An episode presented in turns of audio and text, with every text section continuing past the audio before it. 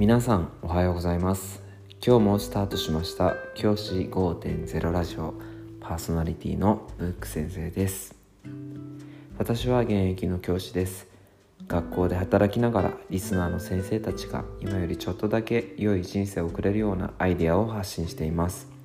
より良い授業学級経営働き方同僚保護者児童生徒との人間関係お金のことなど聞かないよりは聞いた方がいい内容を毎朝6時に発信しています。通勤の5から10分間聞き流すだけでも役立つ内容です。一人でも多くの先生たちと一緒により良い人生を送ることが目的のラジオです。今回のテーマは学級通信の書き方についてです。前回の放送で学級通信の魅力をお話ししました。学級通信を発行することで保護者との信頼関係を築いたり学級の児童生徒との関係を良くしたりそれが誰でもできるという意味で学級通信は魅力的だということをお話ししました。この学級通信ですが私は毎日学校がある日は発行をしています。そんなの難しい時間がないって思われる先生も多いと思います。そのため今日は学級通信を毎日発行している私がどのようにしてそれを続けているかっていうことをお話ししたいと思っています。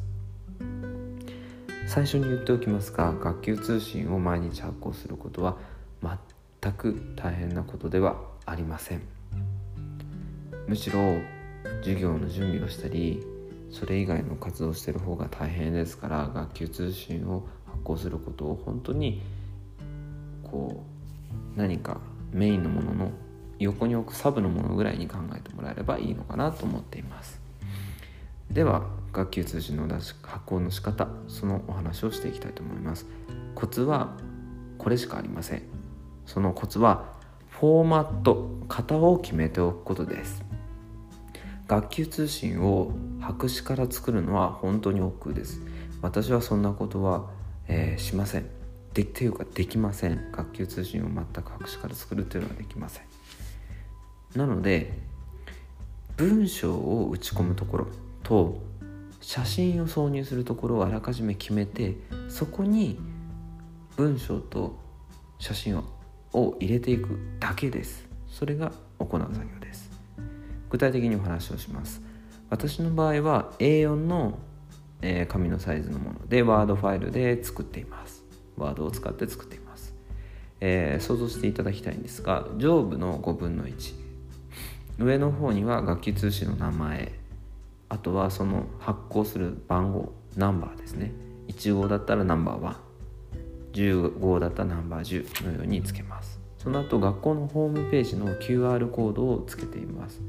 これは、えー、学校の情報により簡単にアクセスしてほしいという思いがあって学校のホームページをネットで検索するより今だとスマホで QR コードの機能があるのでそこで、えー、すぐに見れるように学校のホームページの QR コードを作成してそこに載せています。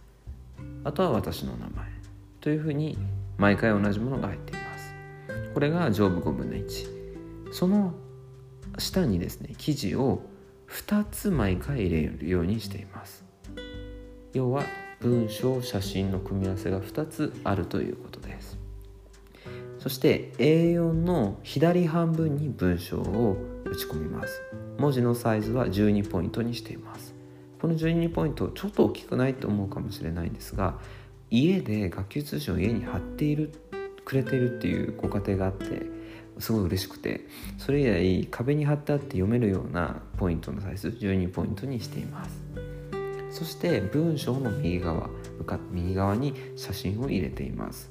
写真はここポイントなんですができるだけ大きく大きく載せましょう。ちっちゃい写真をいくつもっていうよりは大きい写真を1個載せたりそのその半分の写真を2個載せたりということを大きく載せるのをポイントにしましょう。なんでかっていうと、え保護者はですね教師の文章より写真を楽しみにしてるケースの方が多いです。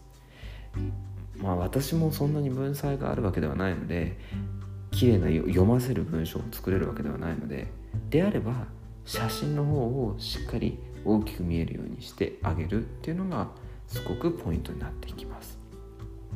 なので1つの記事に1写真もしくは2写真までにしています。これはずっと変えていません。このスタイルを変えずに出そうとすると発行はそれまで大変ではないと思います。慣れると10分ぐらいで作成可能です。私の場合毎日石垣通信を10分以内で作るようにしています。なので空き時間であったり空き時間の前の休み時間であったりそれぐらいの時間で作れるようにしています。もちろん最初からそんなに出せたわけではなくて始めた頃は1週間に1回出せたらいいな。下手したら月に1回ぐらいの時もありました。なので皆さんのペースで出していきましょう。不思議なもので文章っていうとか、えー、楽器通信っていうのは書けば書くほどどんどん早く作れるようになっていきます。最初が一番辛くてどんどんどんどん早く書いてこれるようになりますのであの少しずつ自分のペースで数を増やしていくのがいいと思います。まとめると私の学級通信毎日出すコツはフォーマットを決めていること。記事は A4 のワードファイルに2つまで。文章と写真12枚の構成で2記事作っています。文字のサイズは12ポイント。そして写真はできるだけ大きくすることで保護者の人から読んでもらいやすい保護者の方に読んでいただきやすいようなものができてくると思います。明日もですね学級通信のメリットについてお話ししますのでお楽しみに。じゃあ今日はこの辺で。起立礼着席。さようなら。また明日。